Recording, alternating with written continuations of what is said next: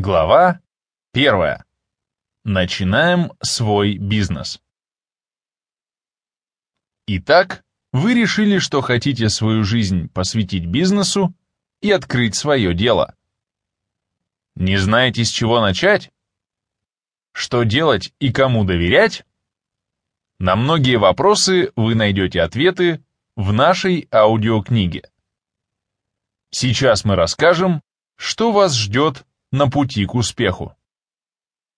Для начала необходимо определиться с тем, в какой сфере деятельности вы хотите открыть свой бизнес. Вам необходимо выбрать именно то, в чем вы хорошо разбираетесь. Став владельцем бизнеса, вы будете продолжать учиться и познавать тонкости и нюансы. Поэтому чем больше вы разбираетесь в вопросе, тем больше шансов на успех. Стартовать можно по-разному. Например, обратиться к государственным программам поддержки предпринимателей. В таких программах предлагаются гранты, льготы на аренду помещений, покупку оргтехники.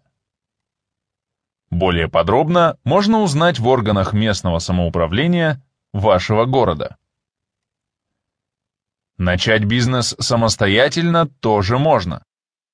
Но тогда вам потребуются вложения, хотя бы минимальные. Точный размер вложений зависит от бизнеса, который вы планируете. Можно найти собственный капитал или обратиться к инвесторам с предложением о сотрудничестве. Если ваша идея покажется интересной, то можете рассчитывать на инвесторскую поддержку. В крайнем случае можно обратиться в банк за кредитом. Можно также и купить готовый бизнес. Это и проще, и сложнее одновременно. Нужно очень тщательно подходить к выбору объекта покупки.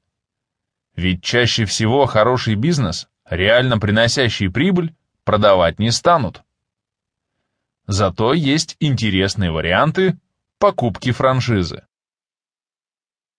Какой бы способ вы ни выбрали, необходимо обязательно составить бизнес-план. Благодаря грамотно составленному плану банк сможет оценить риск и успех вашего будущего дела и решить, выдавать вам кредит для старта или нет. Компании-инвесторы также будут заинтересованы в хорошем и подробном бизнес-плане, ибо будут знать, во что вкладывают деньги и насколько это им будет выгодно. Бизнес-план поможет и лично вам понять, как быстро окупятся вложения, каковы будут первоначальные затраты, сколько вы будете тратить и зарабатывать ежемесячно. Когда же вы четко определились с тем, как будете начинать, и составили бизнес-план, необходимо задуматься над организационно-правовой формой вашего бизнеса.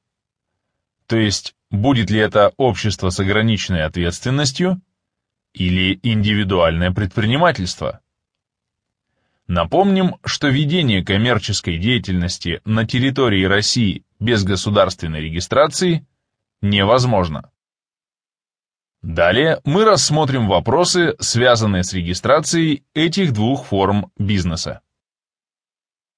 Различия при регистрации ООО и ИП. Что же такое ООО? В обществе с ограниченной ответственностью управление делами находится под контролем или собрания участников, или какого-либо исполнительного органа. Ответственность же члены ООО несут только в размере уставного капитала, который они внесли для вступления в ООО. Для малого бизнеса это от 10 тысяч рублей. В свою очередь, индивидуальное предпринимательство – возлагает всю ответственность за деятельность на владельца, который в худшем случае должен будет погашать долги личным имуществом. Прежде чем регистрировать ООО, необходимо придумать название фирмы. Название может быть на русском или иностранном языке. С полными правилами же можно ознакомиться